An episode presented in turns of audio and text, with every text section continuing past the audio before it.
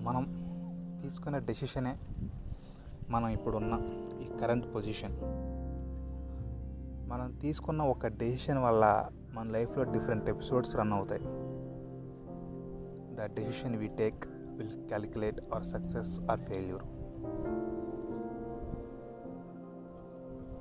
right టైంలో decision తీసుకోవడం వల్ల ఎంతోమంది సక్సెస్ అయిన వాళ్ళు ఉన్నారు. అట్ సమ్ టైమ్స్ కుప్ప కూలిపోయిన వాళ్ళు ఉన్నారు. ప్రతి ఒక్కరూ అనుకుంటాం అరే అనవసరంగా ఈ డెసిషన్ తీసుకున్నానే ఇలా చేసి ఉండకూడదు ఇది కొని ఉండకూడదు ఫస్ట్ అనుకున్నదే చేయాల్సింది కదా అని ఇలా ఎన్నో రిగ్రెట్స్తో లైఫ్ని లీడ్ చేస్తూ ఉంటాం. కానీ ఒకడు మాత్రం చెప్తా మనం ఏమీ దేవుళ్ళం కాదు అన్నిసార్లు సరైన డెసిషన్ తీసుకోవడానికి.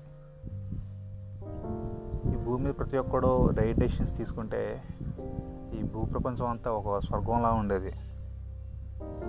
సో లైఫ్లో ఎవడో నేను నాశనం అయిపోవాలి అని డెసిషన్స్ తీసుకోడు. ఆ టైంకి కొన్నిసార్లు అది బ్యాలెన్స్ అవ్వదు అంతే. బట్ గుడ్ ఆర్ బ్యాడ్ మీ ఓన్ డెసిషనే తీసుకోండి. అది ఫెయిల్ అయినా మీకు రిగ్రెట్ ఉండదు.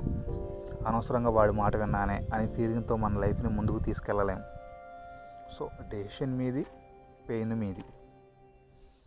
దాంతో ఒక లెసన్ అయితే కనీసం నేర్చుకుంటాం. వేరే వాళ్ళ సజెషన్స్ తీసుకోండి. తప్పలేదు. మన లైఫ్లో ఒక ఇంపార్టెంట్ పీపుల్ బెస్ట్ పీపుల్ ఉంటారు కదా. సజెషన్స్ తీసుకోండి. తప్పే లేదు. బట్ ఆ సజెషన్ కరెక్టో కాదో మీరు నిర్ణయించుకొని ముందుకు వెళ్ళండి అంతేగాని గుడ్డిగా వాళ్ళ మాట విని ముందుకు వెళ్ళకండి ఒకటి గుర్తుంచుకోండి. అవతల వారు ఎప్పుడు నీ లైఫ్కి సెకండ్ పర్సనే. వాడు జస్ట్ చూడగలడు అంతే కానీ ఎక్స్పీరియన్స్ చేయలేడుగా. ఇంత చెప్పినంత మాత్రాన నేనేమి గొప్పని కాదు.